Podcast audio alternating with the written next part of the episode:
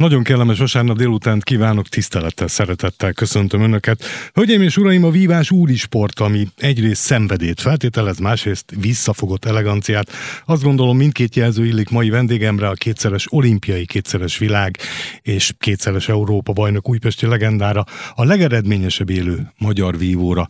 Szabó Bencét köszöntöm tisztelettel a VIP Páholyban. Köszönöm, hogy eljöttél tiszteltem, köszönöm szépen a meghívást. Annyit azért hozzátennék, hogy ez egészen a Tokiai olimpia előtti időszakig érvényes volt, az az utolsó mondatot, de Szilágyi Áron három aranyérmével beelőzött, úgyhogy ő a legeredményesebb. De, de szerint... meg is érdemli. De szerintem ezt te, ezt te eh, nem bánod, nyilván Áronról is szeretnénk majd veled beszélgetni, tárgyi tévedésért viszont elnézést kérek elsősorban Árontól. Óbudán nőttél fel, focisztál, ahogy olvasom, röplabdáztál, aztán egy, egy véletlen folytán jött a vívás az életedben, méghozzá úgy, hogy édesanyád, ha jól emlékszem, tolmácsolt franciát, egy, egy versenyen is elmentél vele? Így van. Ö, tulajdonképpen a sportág maga az véletlen jött az életembe, de azért ott a, a Óbudán, a Nagyszombat utcában, ott nem messze a, a Kecskehegyen rengeteget játszottunk, kardoztunk, és ugye mindenkinek akkor a, a Zorro című film, vagy a Kártus az volt az ideája, és, és hát nagyon szerettük, hogy ott harcoltunk ilyen botokkal, és aztán eljött az a véletlen, hogy, hogy egyszer édesanyám kivitt egy ilyen ilyen vívó versenyre, ami nagyon megtetszett nekem, alig akartam hazamenni, végig ott kellett maradni, és végig várni, hogy ki fog nyerni, és emlékszem rá, hogy egy angol fiú nyerte, azt egy junior Budapest bajnokság volt, akinek ráadásul a, a nem vívó keze az egy műkéz volt, és nagyon végig neki szurkoltam, fantasztikusan szép stílusba, és nagy küzdő volt a, a fiú, és amikor megnyerte, ez egyébként egy párbajtör verseny volt, akkor nagyon megtetszett nekem a vívás, és aztán napokon belül az újpesti Dózsa vívó termébe találtam magam.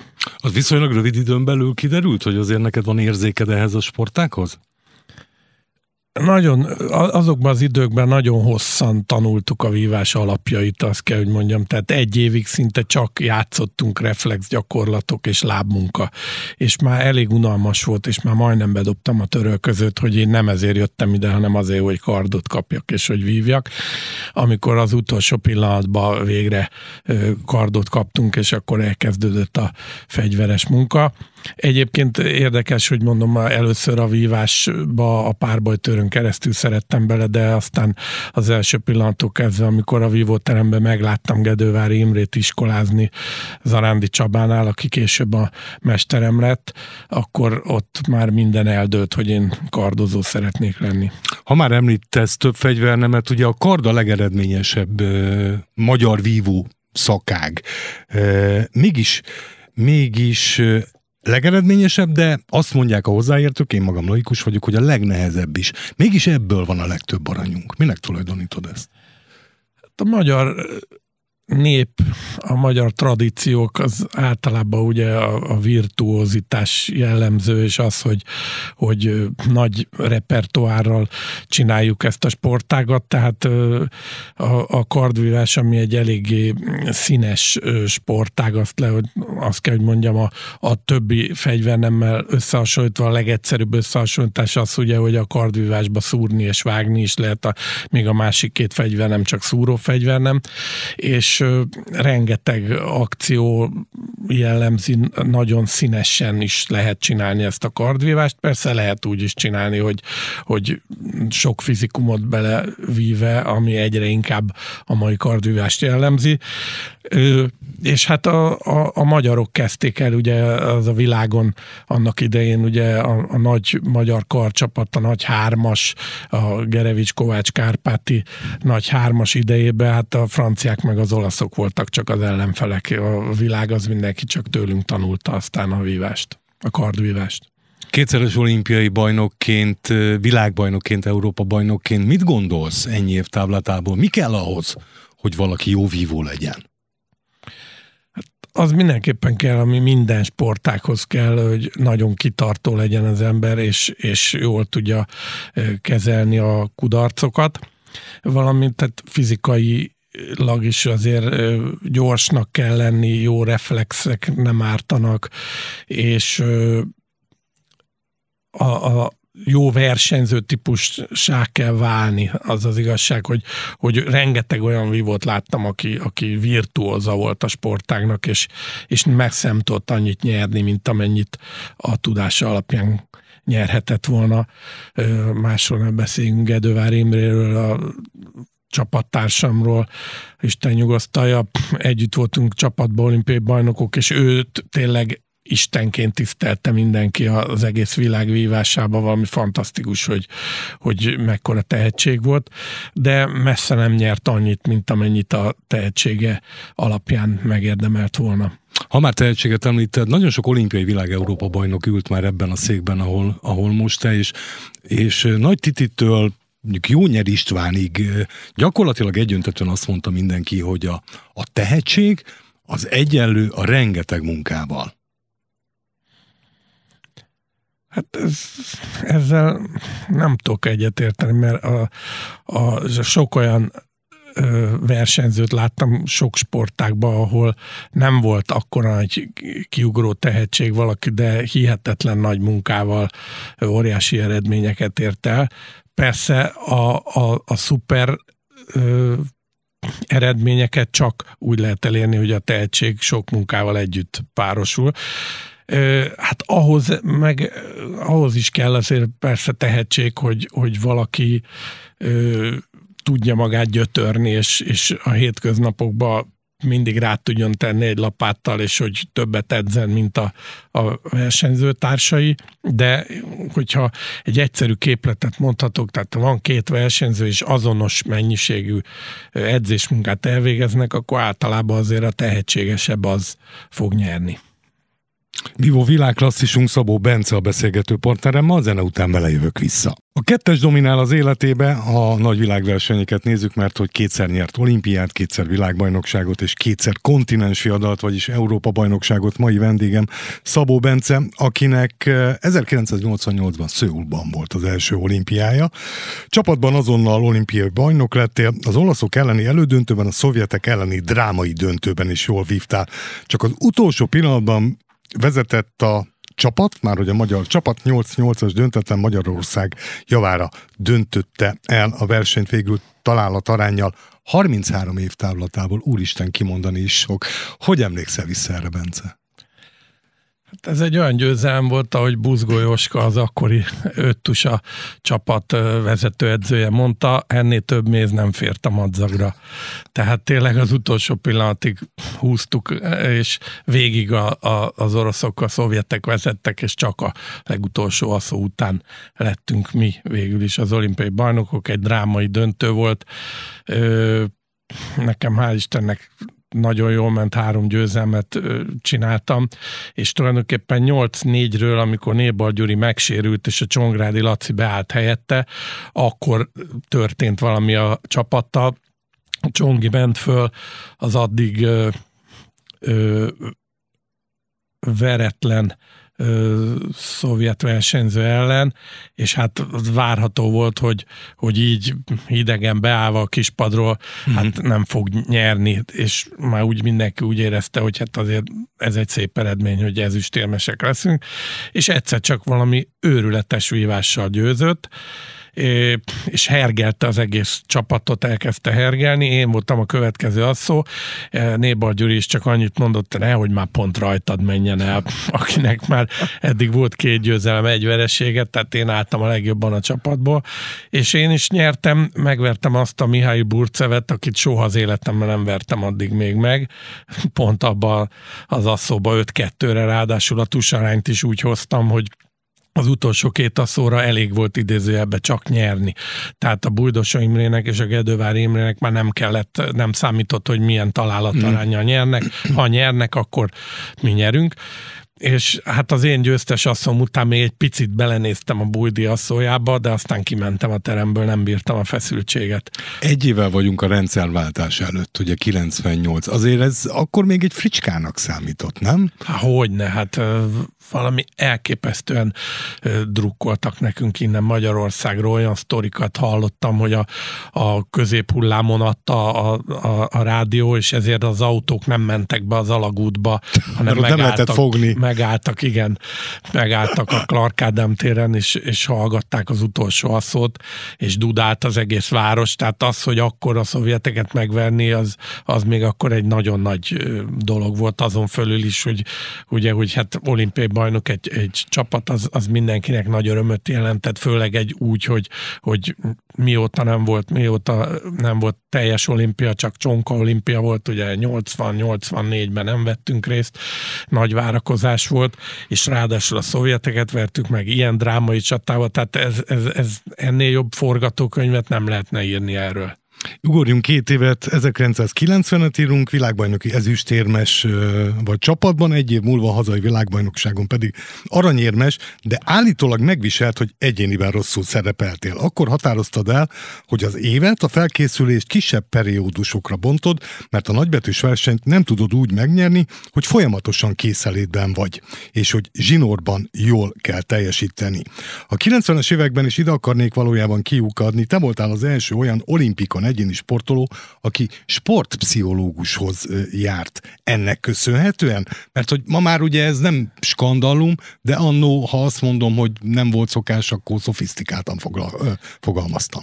Hát annó azt mondták, hogy hülye vagy, hogy pszichológus kell neked, szóval le volt ez így egyszerűsítve, és akkor én elkezdtem dolgozni a doktor Budavári Ágottával, akinek nagyon sokat köszönhetek, hiszen úgy lettem olimpiai bajnok, hogy, hogy ő nagyon sokat tett hozzá,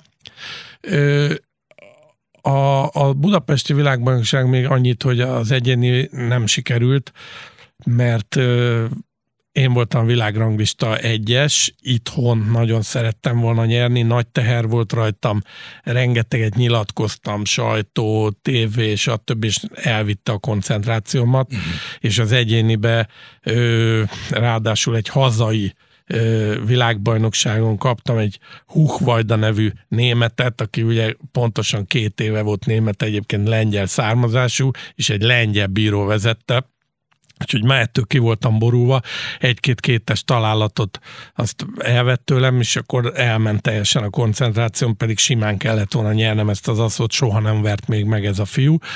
És de hál' Istennek utána a csapatra összeszedtem magamat, és ott a döntő szituációkban azért, azért jól ment a vívás, és a, a szovjeteket is, vagy akkor nem is tudom milyen néven indultak, független államok közönsége, vagy valamilyen, akkor megvertük őket a, a, a döntőbe, a BS-be, telt ház előtt, és egy óriási élmény volt egyébként úgyhogy végül is pozitív volt ez a, ez a világbajnokság, és a 92-es barcelonai olimpia előtt valóban elkezdtem Ágottával, Budavári Ágottával együtt dolgozni, és, és sokat segített nekem abban, hogy, hogy így tudtam koncentrálni, és le tudtam küzdeni azokat a nehézségeket, amik így a verseny közben jelentkeztek.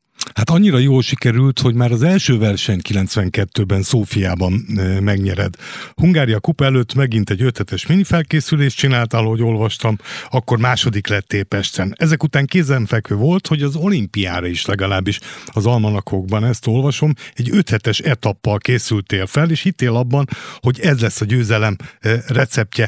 És ugye ez, ez bejött, mert hogy meg sem nézted, ezt írják az újságok, könyvek, hogy melyik ágra kerül kerülsz, nem játszottál el a gondolattal, hogy mit fogsz majd csinálni három-négy óra múlva, mert mindig a soron következő ellenfélre koncentráltál, és ugye, ahogy beszéltük, ennek meg lett az eredménye, mert Pézsa Tibor 64 és Tokiói győzelme után te voltál 64 és 92 között hány év telt el, gyorsan nem tudom kiszámolni, de te voltál az, aki egyéniben kardolimpiai aranyat nyertél Magyarországnak. Igen, hát a, az volt a, az elképzelésünk az Ágottával, hogy, hogy mindenképpen csak a következő asszóra figyeljek, és ne kezdjek el. Ha meg elkezdem nézni a táblát, akkor ö, lehet egy olyan pillanat, hogy kapok egy könnyű ellenfelt, és már nem is arra koncentrálok, csak azt nézem, hogy mi le, ki lesz a következő. És ez Mennyire, me, mekkora önuralom kellett ehhez, hogy ne a régi énethez nyúj, hanem, hanem az ágot Én ezt már egész évben gyakoroltam, tehát az a szófiai verseny, a Hungária kupa előtt is mindenhol próbáltam a környezetemet megkérni arra, hogy ne jöjjenek oda megmondani, hogy ki a következő ellenfelem, hogy ki hanyadik vagyok a táblán, nem mentem oda megnézni a, a, a táblát mm. vagy a monitorokat, hanem csak és kizárólag azt kértem, hogy a, az asszom előtt öt percen mondják meg, hogy ki az ellenfelem, és csak és kizárólag az, hogy ki a következő, nem előre gondolkodva, és ez működött.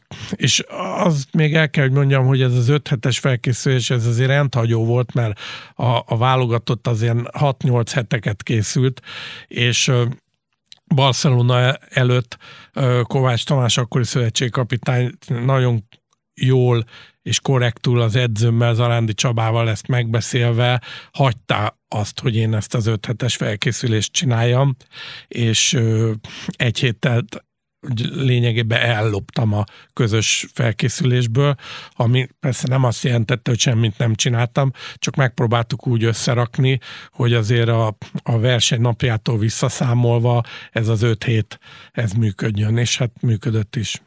Ö, ide datálódik, hogy láncdohányos csináltál? Ha már említetted a szövetségkapitány Kovács Tamást, aki egyébként állítólag nem dohányzott, de hogy, hogy a, a döntő előtt én nem, nem emlékszem rá, hogy... Valahol ezt olvastam, hogy, hogy annyira ideges volt a Tamás, hogy, hogy egyik cigiről a másikra gyújtott rá, úgy, hogy egyébként nem dohányzott.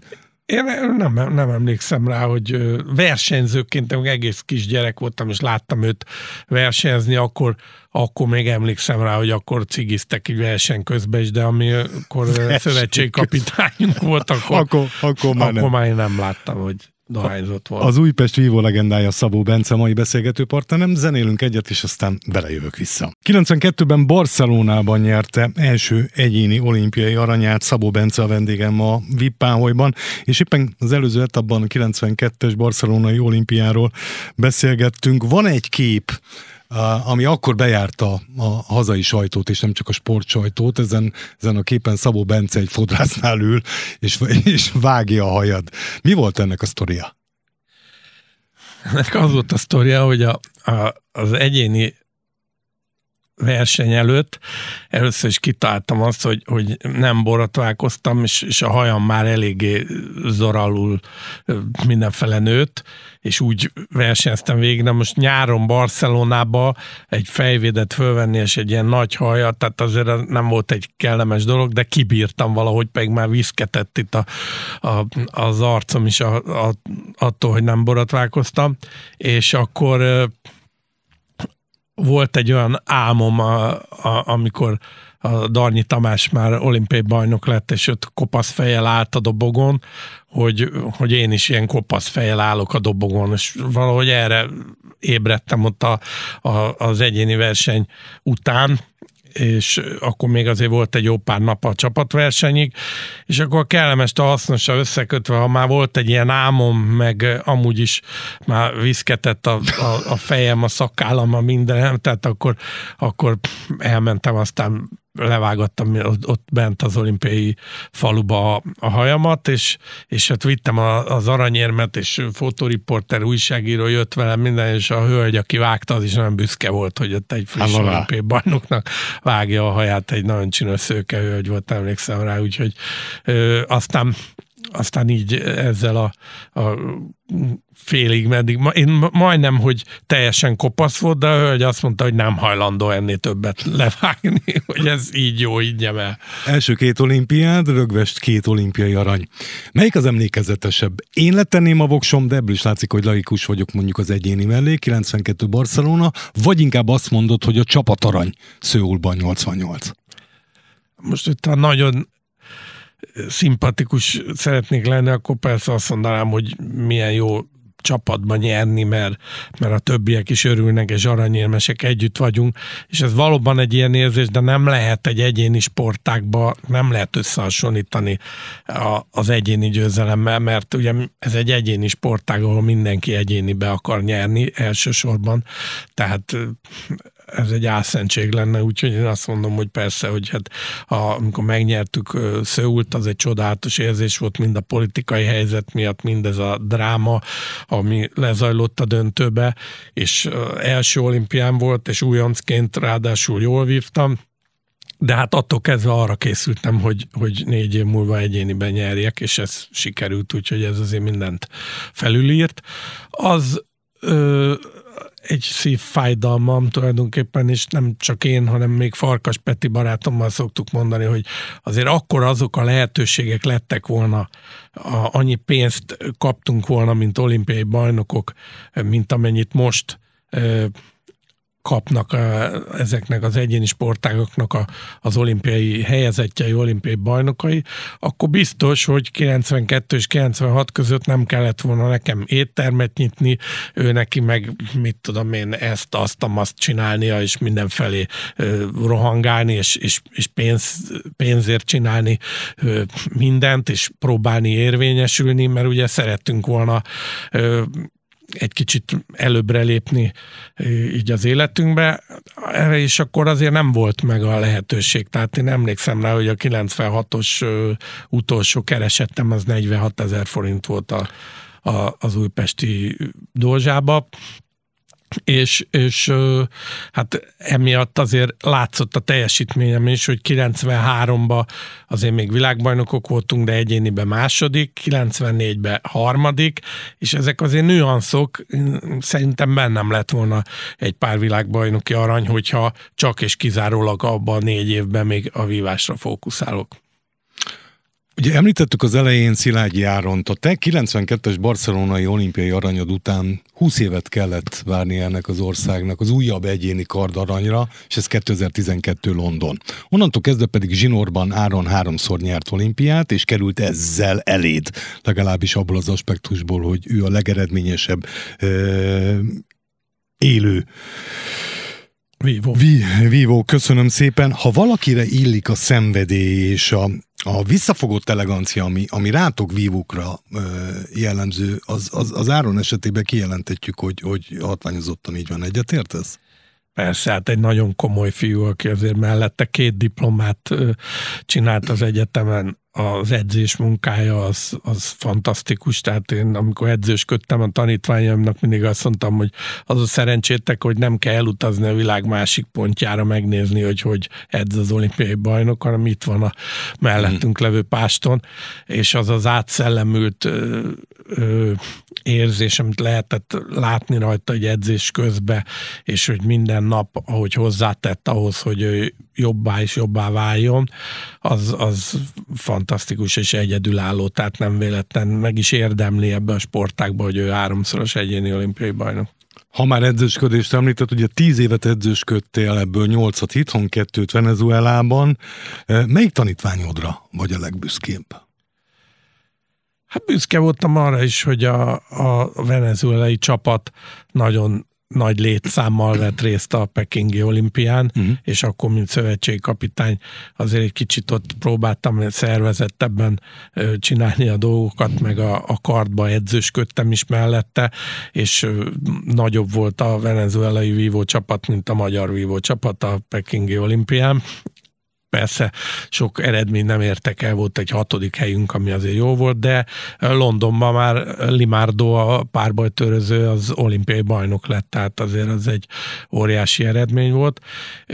Magyarok, a magyar, közül? magyarok közül pedig hát a Szatmári András ugye... Őt te fedezted fel tulajdonképpen. Hát egészen 10 4-13 éves korában, amikor ö, tragikus hirtelensége elhunyt az edzője, Gerevis György, aki tényleg egy legendásan jó edző volt, és hát Szilágyi Áront is ő nevelte, ne felejtsük el, akkor került hozzám, és azért a, a közös munkánk eredménye volt az, hogy azért junior Európa bajnok, junior világbajnok, felnőtt válogatott, felnőtt világbajnoki bronzérmes lett, úgyhogy nagyon sok és szép évet töltöttünk együtt, de Ilias Nikolász is volt nálam, és, és amikor közösen dolgoztunk, akkor volt egyéni junior világbajnok egy olyan junior világbajnokságon, ahol Szilágyi Áron is indult egyébként. Tehát voltak eredmények abszolút, és sajnálom is, hogy, hogy az edzősködés befejeződött, de pillanatnyilag nem látom értelmét Magyarországon edzősködni. Na erre visszatérünk a zene után, jövök vissza. Vivo Extra Klasszis bajnokunk Szabó Bence a vendégem és beszélgető partnerem. Vele folytatjuk tehát a zene után. Szabó Bence kétszer nyert olimpiát, kétszer VB-t, kétszer Európa bajnokságot, és ma megtisztelt azzal, hogy eljött beszélgetni a pályafutásáról. Ott hagytuk abba, hogy edzősködtél 8 évet Magyarországon, két évet Venezuelában. Aztán komoly pénzekért hívtak Tajvánra, Törökországba, hívtak kurzusokat tartani Dél- és Közép-Amerikába, de nem mentél. Az előző etapot pedig úgy fejeztük be, hogy azt mondtad, hogy, hogy nem érdemes Magyarországon edzősködni. Miért? Igen, egyébként a tájvani sztorion azon elgondolkodtam, mert egészen magas szinten ö, kerestek meg, és vívó edzőhöz képest nagyon magas fizetésért is, de úgy éreztem, hogy a, a második házasságomból a kislányom, aki éppen iskolába jár, és most elköltözni Tájvánra, az, az túl sok áldozat ahhoz, hogy, hogy én ezt ennyi idős koromban meglépjem, és, és végül is ezt nem, nem fogadtam el. A török ajánlat az, az korábban volt, az, szintén ugyanilyen okai voltak körülbelül annak, hogy, hogy azt se fogadtam el. Magyarországon nagyon szeretnék, szerettem volna a harmadik kerületi TVE, Torna és Vivo egy lett az Egyesület neve, és jelenleg az ügyvezető igazgatóját úgy hívják, hogy Szabó Bence, ifjabbik Szabó Bence, a fiamról van szó, és ő a, a klub elnökével, Ser Sándorral, aki egy befolyásos üzletember, ugye a, a Market, Market, Market ZRT-nek az egyik tulajdonosa, azt mondta a fiamnak, hogy figyelj, hát már benne van a, a nevünkbe is, hogy Torna és Vivo egy lett. Itt volt Vivo szakosztály. És ráadásul ö, itt Óbudán nincsenek ilyen nagy vívó egyesületek. Hát mit szólná, hogyha csinálnánk, mint az ország harmadik legőr, idősebb egye, legöregebb egyesületet, tehát ez egy nagyon mm. tradicionális régi egyesület, csinálnánk egy vívó szakosztályt, beszélj apáddal. És akkor én összeraktam egy projektet, mert a Nemzetközi Vívó Szövetség, ahol még bortag vagyok, most egyébként most fog lejárni a bortagságom, és ezt nem is tudom meghosszabbítani, mert a nagyon szimpatikus Magyar Vívó Szövetség erre nem ad lehetőséget nekem, mert nem engem jelöltek, hogy választható legyek. Úgyhogy ez itt most lejár. Egyébként büszke vagyok rá, mert 20 évig nem volt magyar bortag, amikor beválasztottak, és hát a, az elmúlt években próbáltam Alisher Uzmanov, az orosz orosz-üzbég származású elnök alatt helytállni. Nagyon nehéz volt, mert a Magyar Vívó semmilyen kontaktusom nincs, tehát magyar javaslatokat én nem tudtam igazából bevinni, csak a saját ötleteimet. De mindegy, hagyjuk is, mert most itt nem panaszkodni akarok, de szerettem volna a, a fiének van egy, egy Vivo edzőképző akadémiája, ami jelenleg is Budapesten működik, de méltatlan körülmények között, és a, az elnök, Uzmanov ö, szeretne egy ilyen high-tech, nagyon komoly európai Vivo képző akadémiát csinálni, és erre neki Budapest maximálisan megfelel, ráadásul a testnevelési egyetem az egész projekt mögé áll, és ez is tetszik nagyon az elnökünknek, és itthon is minden támogatást megkapok, kivéve a Magyar Vívószövetség elnökének támogatását, ami nem tudom milyen oknál fogva, de ő keresztbe fekszik ennek a dolognak. Pedig, hogyha ez összejönne, akkor én ezt a kis klubot azért rendbe tenném, és még edzősködnék is benne. Na erről majd beszélünk már, mint a, a Vívó Szövetségről, de több klubot is említettél, és ugye 35 évesen te egy olyan pozícióba kerültél az ország egyik legpatinásabb, legnagyobb klubjának, az Újpestnek az elnöke lettél, és bár a hátad mögött már állt több mint 20 éves, kimagasló sportolói pályafutás, azért az más kávéház, amikor az ember hirtelen sportvezetővé ö, avanzsál. Hogy birkoztál meg a feladattal az első időben leginkább? Mert aztán a sikerek téged igazoltak, de az elejére lennék kíváncsi. Hát egyrészt volt egy pozitív oldal, mert nagyon népszerű voltam, és nagyon ö, szerettek. A másik része viszont az volt, hogy sok hibát vétettem, és, és hát nagyon sokan, mivel rutintalan voltam, megkóstoltak azért különböző dolgokkal, amiből aztán elég gyorsan ki tudtam választani, hogy mi a jó, meg mi a rossz. De érdekes volt, mert ugye a labdarúgás csak egy szakosztály volt a többik közül, idézőjelben a csak, hiszen az volt a legfontosabb.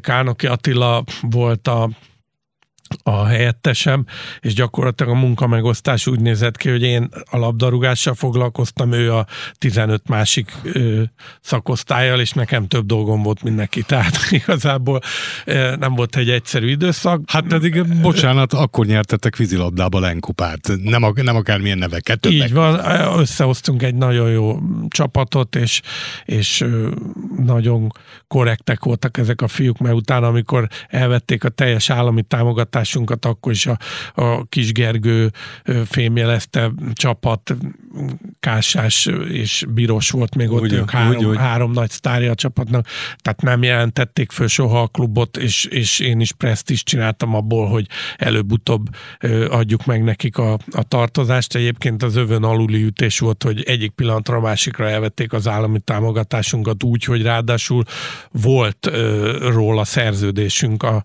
a belügyminisztériummal, de akkor a belügy már igyekezett lerázni magáról az Újpestet. Igen, igen, de, de az akkori ISM, vagy nem tudom minek nevezték, igen. akkor a sportminisztériumot, azon keresztül még ott volt pántlikázva a mi támogatásunk, amit akkor egyik pillanatról a másikra megszüntettek.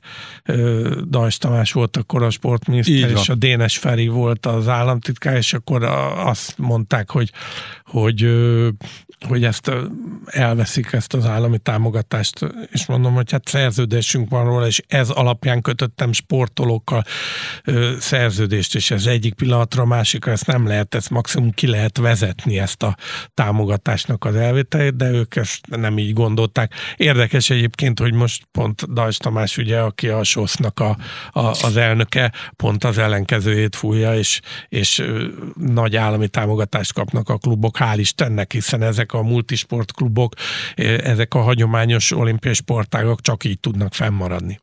Maradjunk egy beszélgetés erejéig még a focinál. Egészen döbbenetes számomra mindenképpen, hogy 23 éve nyert utoljára a 20. bajnoki címét labdarúgásban az Újpest, akkor te voltál az elnök, és én emlékszem, mert akkor kezdtem az újságírói pályafutásomat, hogy fél évkor, hát ha nem is meglincseltek a szurkolók, de hogy szana szétszettek, mert három kötőjel négy meghatározó játékost eladtatok, és azt mondtad a, a srácoknak, a szurkolóknak, hogy nyugi, itt nyugalom kell, biztonság kell, és meg lesz az eredmény, higgyétek el. És aztán év végén, szezon végén magasba emeltétek a bajnoki serleget. Igen, hát előtte azért el kell mondani, hogy Nagy László volt a, az edző, amikor oda kerültem, és kiváló munkát végzett, és tényleg második lett a csapat.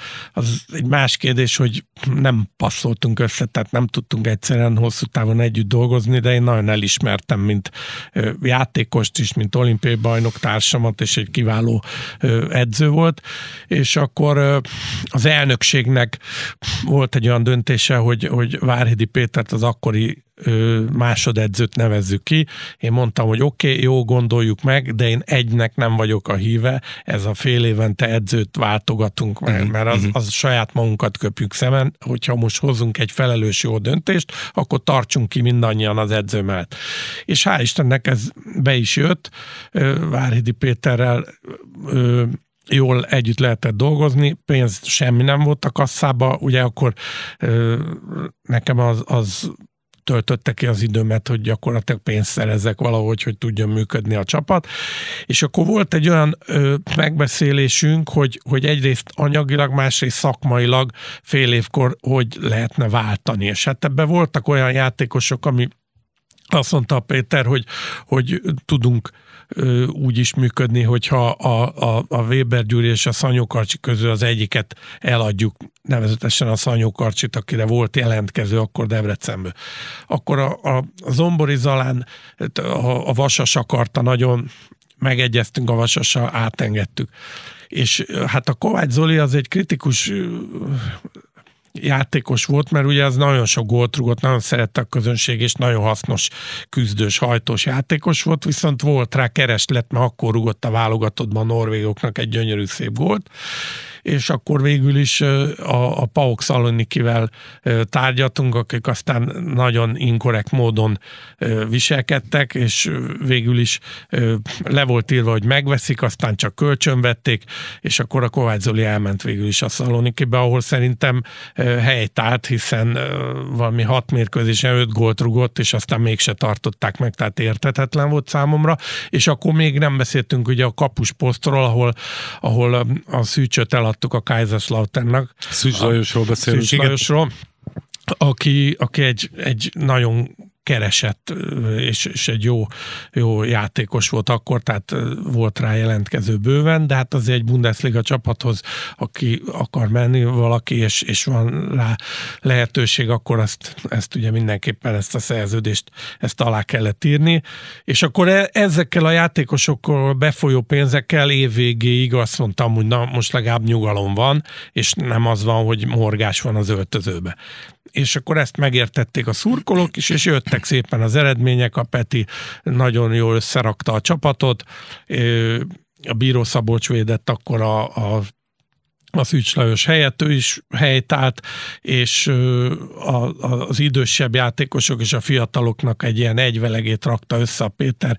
A videótomból igazoltunk akkor egy jó pár játékost, Pető Tomi, Tóth Norbertet, Korsost, és, és akik aztán kinőtték magukat. Kinőtték magukat, és, és nálunk nagyon jól, jó kis kollektíva volt, és egy idegen légiósunk, például az a, a nigériai fiú, a Monye, hát az valami elképesztő, hogy bármilyen posztra be lehetett tenni. De hát azt mondjuk azért a Reggianának akkor olasz B-osztályos csapatnak volt a játékosa, tehát egy nagyon képzett futbalista volt, jó mentalitású, és a Péter őt is nagyon jól tudta használni, illetve a Gorán Kopunovicsot, ezt én hoztam oda, akivel összetalálkoztam egy, egy házi bulin, és kérdeztem tőle, hogy mi van veled, és mondta, hogy sér sérült volt sokáig, és most nincs csapata. És kérdeztem a, a, a Petitől, hogy mondom, mit szólná.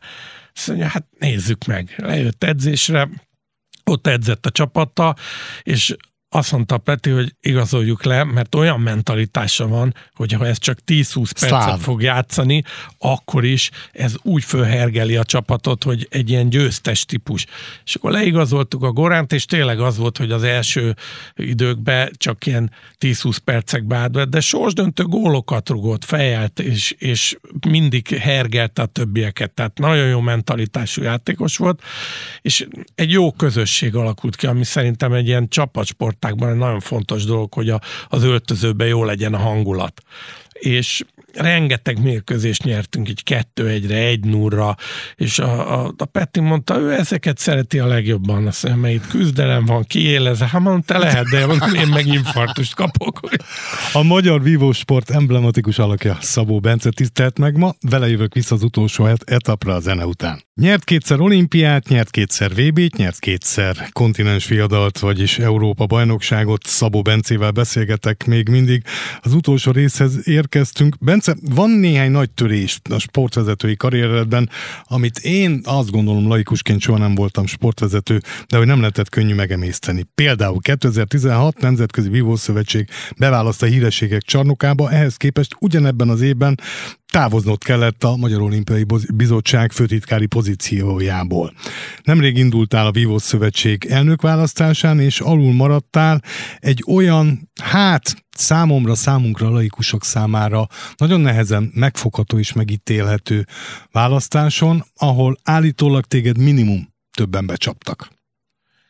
Hát Vegyük sorba. Az elsőnél ugye 2016-ban a, a világ legjobb edzői is előbb-utóbb elküldik őket, és, és, és váltanak. Hát azért hat évet voltam az olimpiai bizottságnál, én a pozitív oldalát nézem, hogy ez kellemes volt, és, és sok mindent csináltunk az olimpiai bizottságnál, jól éreztem magam, akkor a, a, az elnök Borka Zsolt úgy látta, hogy, hogy nem velem akarja folytatni a, a jövőben.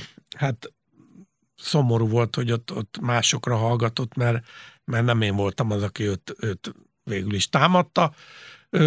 De véget ért ez, a, ez az időszak. Hát az, hogy, hogy a Magyar Vívó Szövetségnek a közgyűlése az nem engem választott, az meg szerintem legyen azoknak a szégyene, akik inkább egy sportákhoz nem értő politikusra szavaznak, mint a közülük jövő ö, olyan sportolóra, akinek vannak vezetői tapasztalatai, nyelveket beszél, és nemzetközileg egy elismert.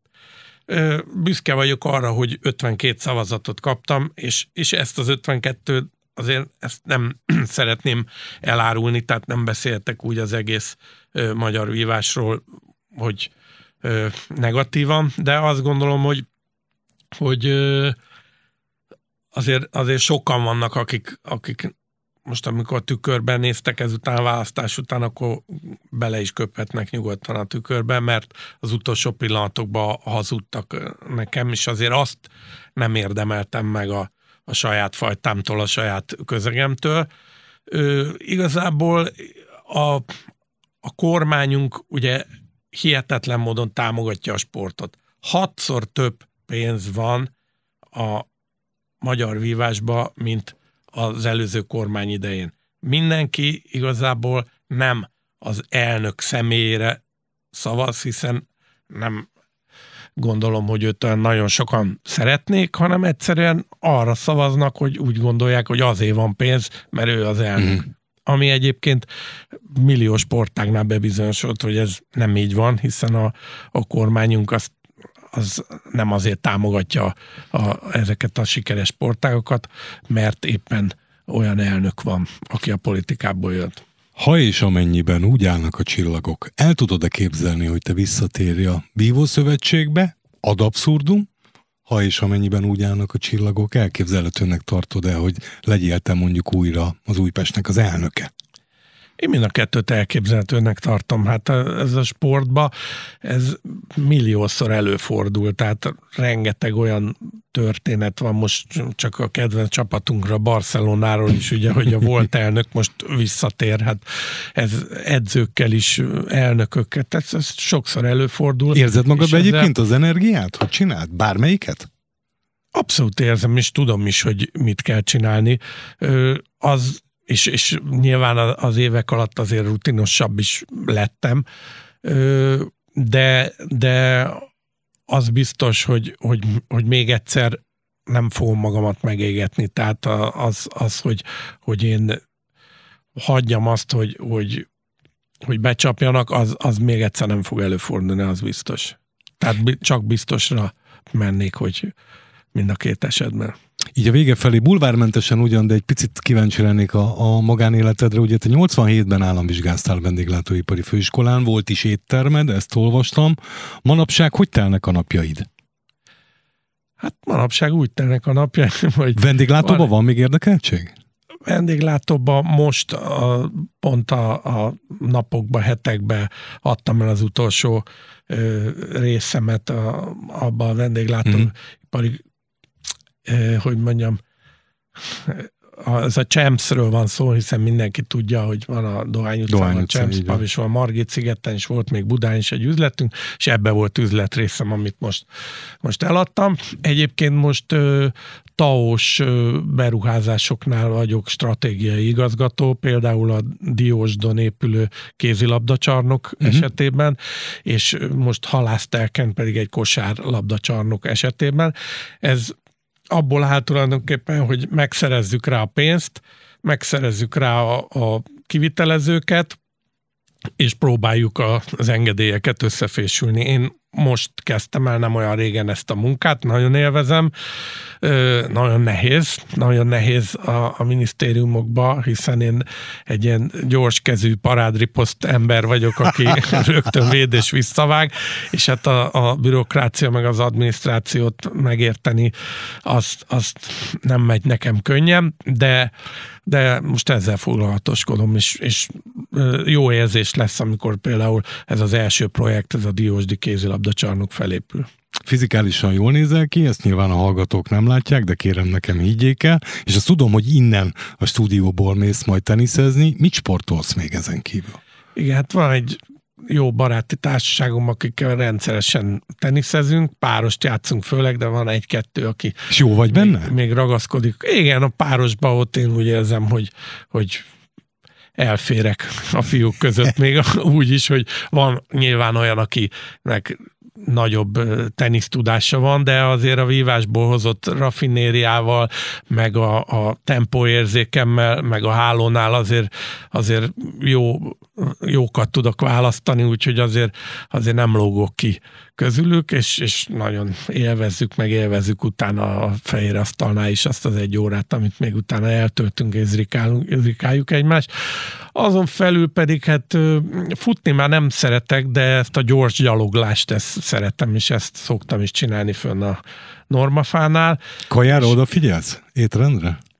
Igyekszem odafigyelni, de, de azért nem vagyok elég bigott. Tehát azért sokszor, tehát el nem tudnám képzelni azt, hogy én most semmiféle édességet ne fogyasszak egyáltalán. Tehát, hogyha nincs, nincs, nem vagyok érte megvadulva teljesen, de, de, de azért, azért nem tudok lemondani róla, meg a, a kávéba is azért egy szem cukrot azért engedélyezek magam. Te és a kedves feleséged mondjuk oda egy varázslatos marha pörköltet nokedlivel, friss kenyérrel, korisőrrel? Hát lehet, hogy a nokedlinek a felét ott hagyom. a sörnek a felét nem, meg a marra pöriét sem. Szabó, Szabó Bence extra klasszis vívó olimpiai világ és Európa bajnokunk tisztelt meg ezen a csendes vasárnap délutánon. Köszönöm neked, hogy eljöttél, és köszönöm ezeket a sztorikat.